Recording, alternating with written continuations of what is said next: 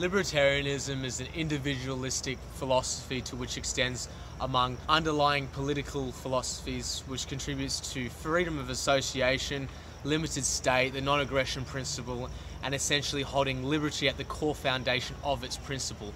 Libertarians argue a limited state and more privatized approach to solving problems is the way to go, i.e., no coercive social institutions, which is big government that abuse power, and more importantly, to let the market decide and believe in the market when it comes to private property and bodily autonomy, freedom of association, and libertarian schools of thought.